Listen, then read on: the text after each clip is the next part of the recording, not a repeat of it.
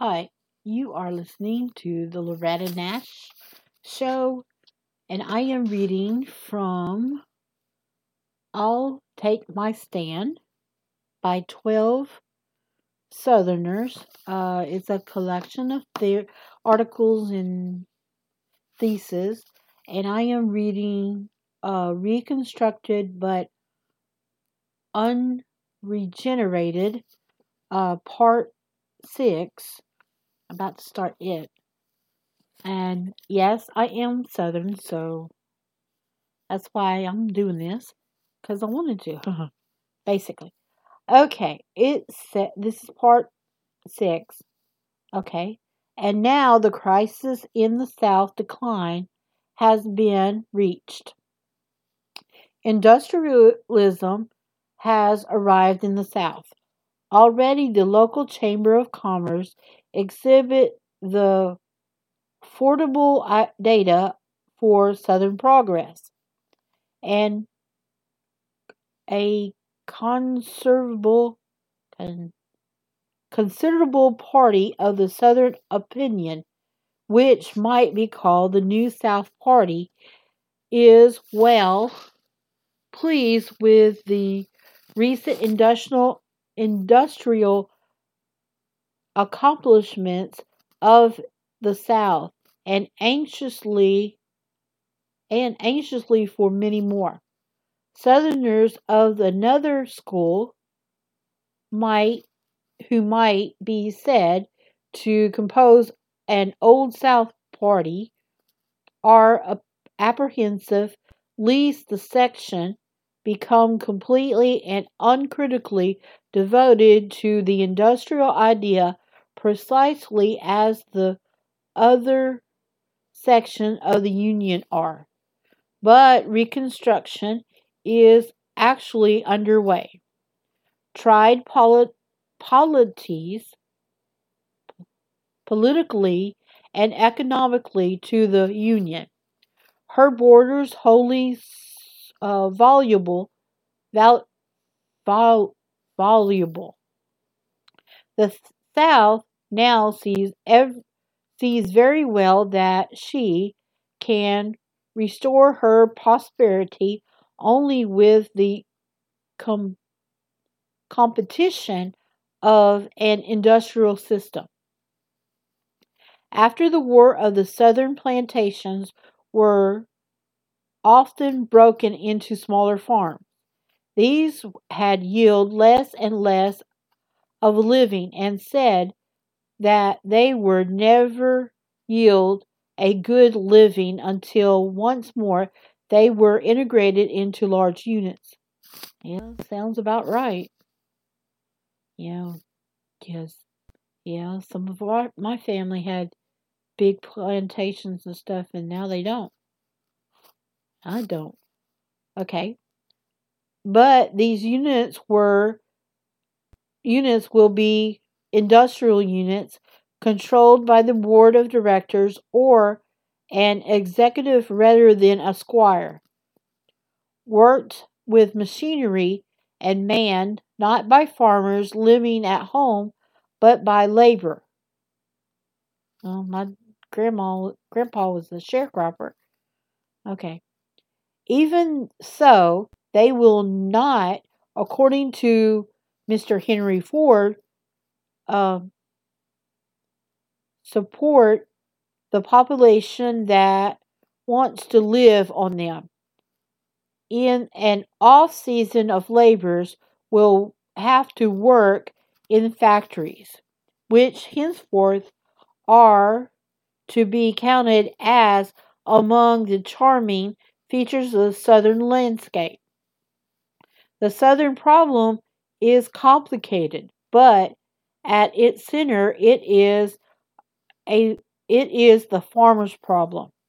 And this problem is simply the most acute most acute version of the general Aryan problem, which inspires the despair of many thoughtful Americans today. The Aryan discontent in America is deeply grounded in the love of the thrill, uh, love of the thrill of the soul, which is probably its its most confused, not particular to the southern specimen, not particular to the southern specimen, but one of more inevitable human atta- attachments, be the till as progressive as he may.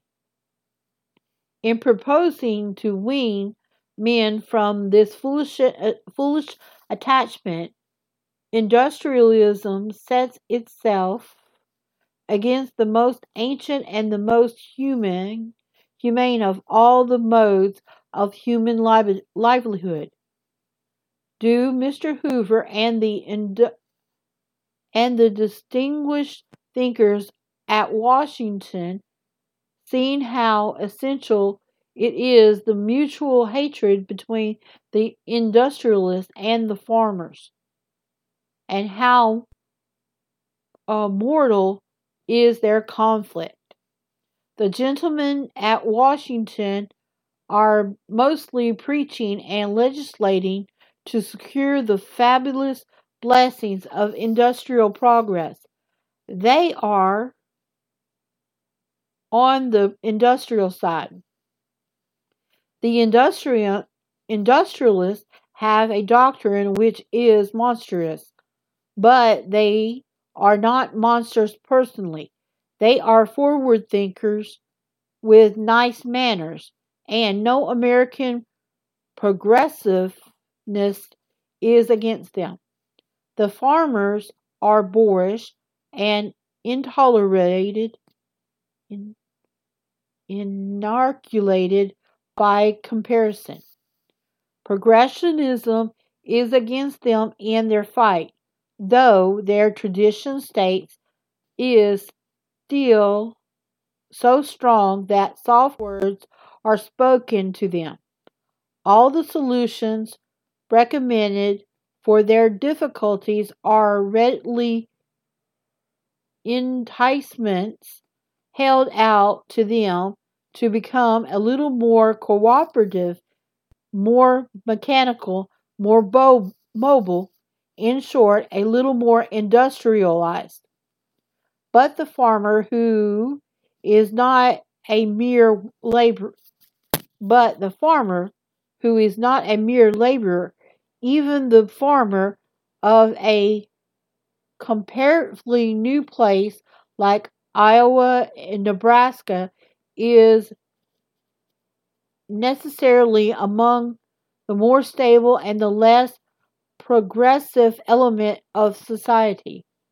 He refuses to mobilize himself and become a unit of the industrial army because he does not approve of army life. Interesting. I will use some terms which are hardly in his vernacular. Big word. Okay. He identifies himself on the spot, identifies himself with a spot of the ground, and his ground cries a good deal of meaning. Carries a good, uh, okay, and this ground carries a good deal of meaning. It defines himself for him as his nature. He would till it, not too hurriedly and not too mechanically, to observe it in the constrainancy and the infinite, infinite of nature. Oh, big words. Really, really big words. Okay. So his life acquires its philosoph- ph- philosophical and even its cosmic consciousness. A man can contem- can contemplate and explore, respect and love, an object of sustainable as a farm or a native pro- province, providence.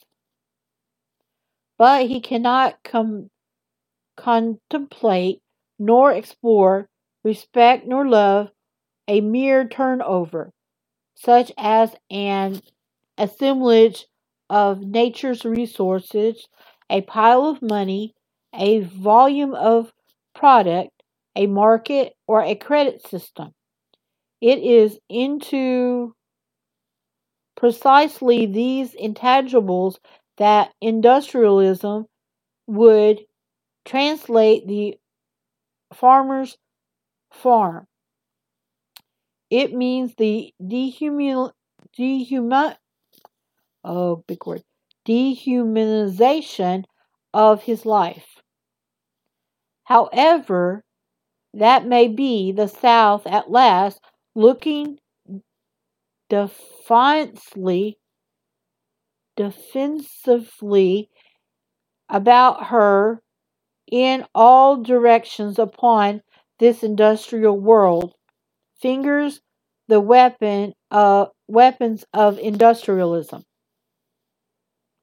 There is one powerful voice in the South which tried for a long statue, for a long statues of stat, status of dispute would see the South made at once into a section second to none in wealth, as that is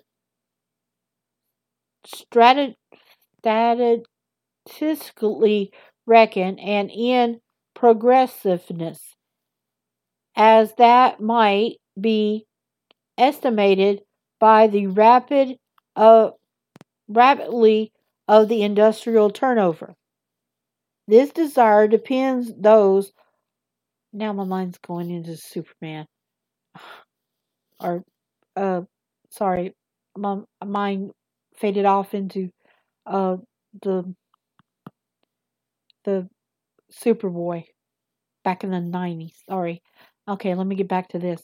Um, this desire of, of often, this desire offends those who, offends those who would still like to guard the South as, in a old sense, a home, but its expression uh, is loud and inc- in- incident. The urban South, which is heavily important, importation of the regular American ways and regular American citizens have nearly cap- capitulate to these novelties. It is the village of the South and the rural South which supply the resistance, and it is lucky for them that they respect a vast quality of inertia. In- inertia. I think that's right. Okay. Will the southern est- will the southern establishment, the most sustainable habit habitation on the continent of the society of a society of the e- European and historic order, be completely crumbled by the powerful acid of the great progressive principle? Uh, will there be no more looking forward, but only look, uh, no looking backward, but only looking forward? Is our new world to de- uh, dedicate forever to the doctrine of newness? Okay, I'm going to stop here. I uh, got a little bit of more in this thesis of number six, and then I will be through with this one, and then I'll work on the other one Well, I got a few more pages, but I'll see you in a bit.